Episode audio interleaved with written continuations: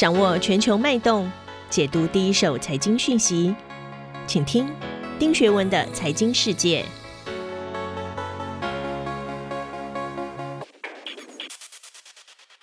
各位好，我是丁学文，很高兴经过六个月之后，又有机会跟大家在这里碰面。这个礼拜开始，我会在一号课堂和大家分享最新一期的全球财经的趋势，也会和大家谈谈我对最近的财经杂志的看法。当然，一定会包括《经济学人》整本杂志的点评和相关的报道。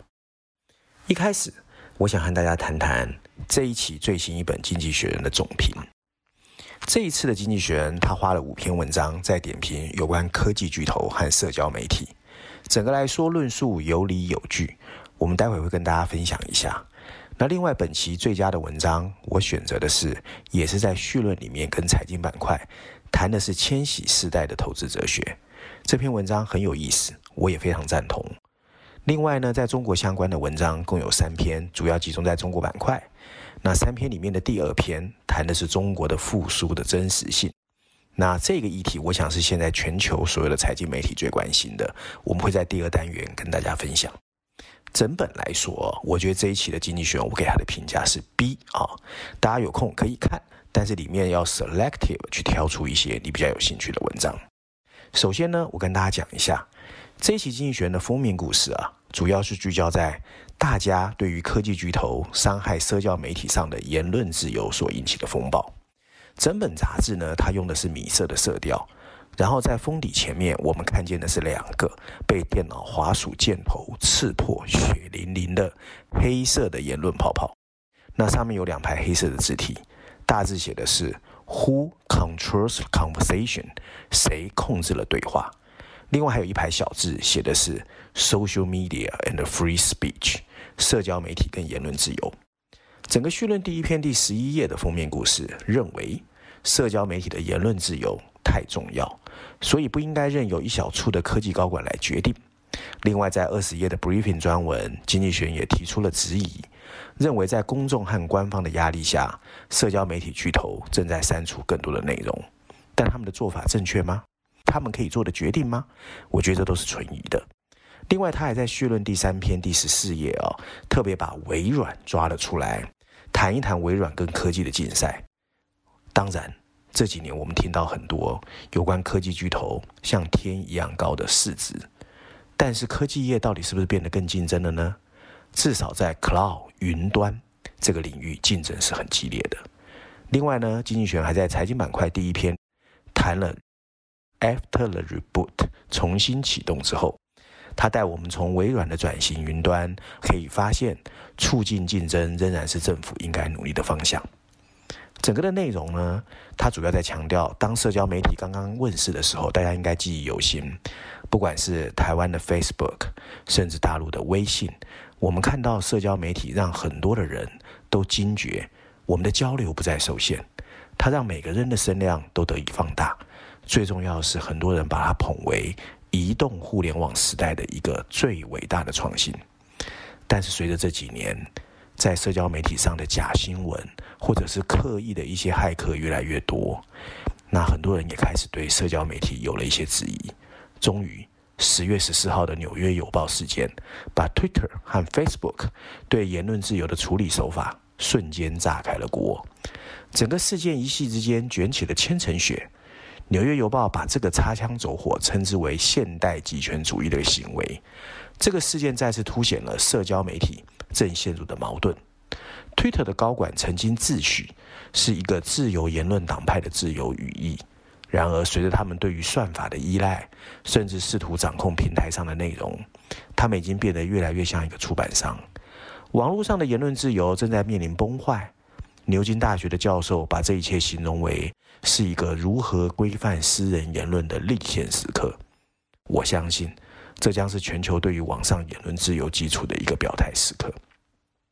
另外呢，《经济学》这一期杂志里面还有一篇文章，我觉得也不错，在绪论第四篇。另外还有财经板块的第一篇，他谈的主标题写的是“千禧世代”，还有财经市场。那文章内容主要在说，所谓年轻一代的投资者正在让金融产业变得越来越好。那文章里面有很多的论点，我觉得蛮有意思的，因为我自己在资产管理业或者是国内的投信待过。其实过去投信确实它主要面对的其实是大概台湾叫做橘色时代，就现在四十岁到六十岁一代，因为他们过去呢大概在年轻的时候，台湾开始有共同基金出来，所以很多人呢慢慢的透过定时定额，或者刚好碰到台股的一波上涨，他们其实都自然而然的把钱交给了共同基金。或者是叫做专户管理，那这批人呢，其实平均就像以美国来说，他们累积了大量的财富，在美国他们叫做什么？叫做新的一代啊，平均他们的储蓄有六十万美元。可是年轻人现在没有那么多的钱。可是这篇文章里面在提醒我们，随着这批年轻人，他们年纪慢慢到了三十岁。可是他们从他们的上一代慢慢在承接一些婴儿潮留下来的财富，所以呢，所有的金融机构在未来十年内，或者是说文章里面提到的二零四二年之内，千禧世代大概会继承二十二兆美元的财富啊。那这样的情况对于很多的金融业来说，并没有做好准备，他们正在对婴儿世代的巨额财富虎视眈眈。假如这些资产管理公司希望继续存在，要赶快转变思想。而不是继续嘲笑着千禧世代在处理金融资产的各种实验做法，因为事实上今年就是一个很特别的一年。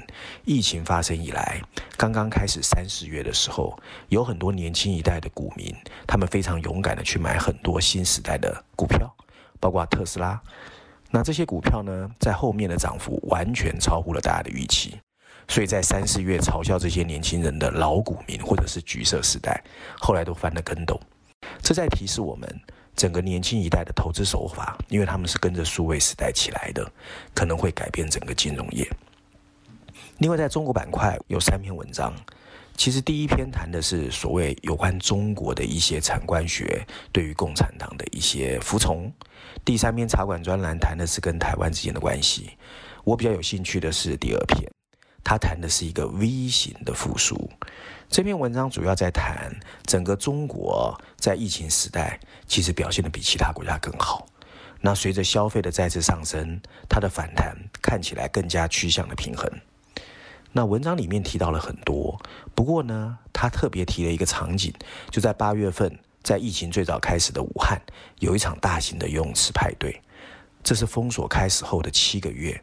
所有的狂欢者在游泳池旁边非常兴奋地跳跃和唱歌，这是一个纯粹释放的时刻，但也标志着中国正在恢复正常状态，遥遥领先全球其他的国家。事实上，早在二月份，当中国政府开始谨慎地放松封锁的时候，他就开始集中精力在工厂，还有所谓的基础建设。认真来说，这是很聪明的。你一开始的开放。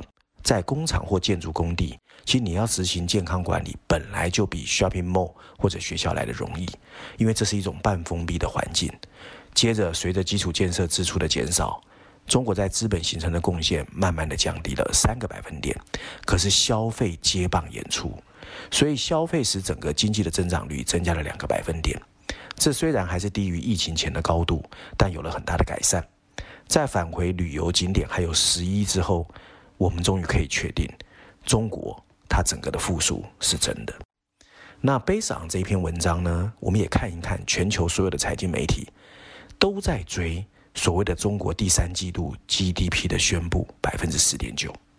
譬如说美国的 CNN，它下的标题是“中国经济复苏获得了更大的 momentum” 啊、哦，它用的是 momentum 这个字。Bloomberg 形容说，中国经济是全球唯一主要的经济引擎。而经济学人我们该谈过了，他认为中国走出了 V 型反弹。那当然也有部分的西方媒体总是喜欢用质疑的眼光看中国，但这一次很特别，几乎大家都异口同声地称赞中国的经济。这告诉我们三个 message 信号：第一个，中国的经济七到九月表现真的够好，无论是投资、消费、进出口这三驾马车都转正。主要的经济指标持续向好，尤其是备受关注的社会消费品的零售总额，第三季度同比增长百分之零点九，是今年的首次正增长。十月初国庆的中秋黄金周的市场表现来看，社会消费回暖，整个进一步的加快。用更长远来看，消费作为推动中国经济高质量、可持续发展的主引擎的作用越来越明显。这是第一个 message。第二个 message 呢，是中国这一次在统筹防疫真的做得非常干脆啊！德国的电视一台就说，尽管有人难以理解中国的防疫防控的措施，但是跟许多欧洲国家正在面临所谓的第二波疫情比较起来，中国人现在已经不用担心大规模的封锁造成的不便，也不用担心股市的崩跌。所以，难得的《意志报》就特别发表了类似的观点，文章开门见山就说。抗击病毒就是抗击衰退，甚至作者进一步解释：如果希望人们去购物、泡酒吧、旅游出行，那就必须先让他们不再担心被病毒感染。而中国的经验告诉我们是，果断执行绝对比三心二意要来得强。文章最后面提醒我们的最重要的是，经济一体化仍然是不可脱钩的。路透社在一篇文章就说，全世界的决策者都把希望压在中国身上，他们希望中国能引领世界走上复苏，并创造巨大的需求。所以，德国的邦联统计局的数据就说明了这个说法。德国八月份对中国的出口额同比微降百分之一点一，而受到美国新疫情日益恶化的影响，德国对美国的出口却跌了百分之二十一点一。德国的新闻社也引用德国的工商总会的统计，中美对峙不可能一下子摧毁全球的一体化。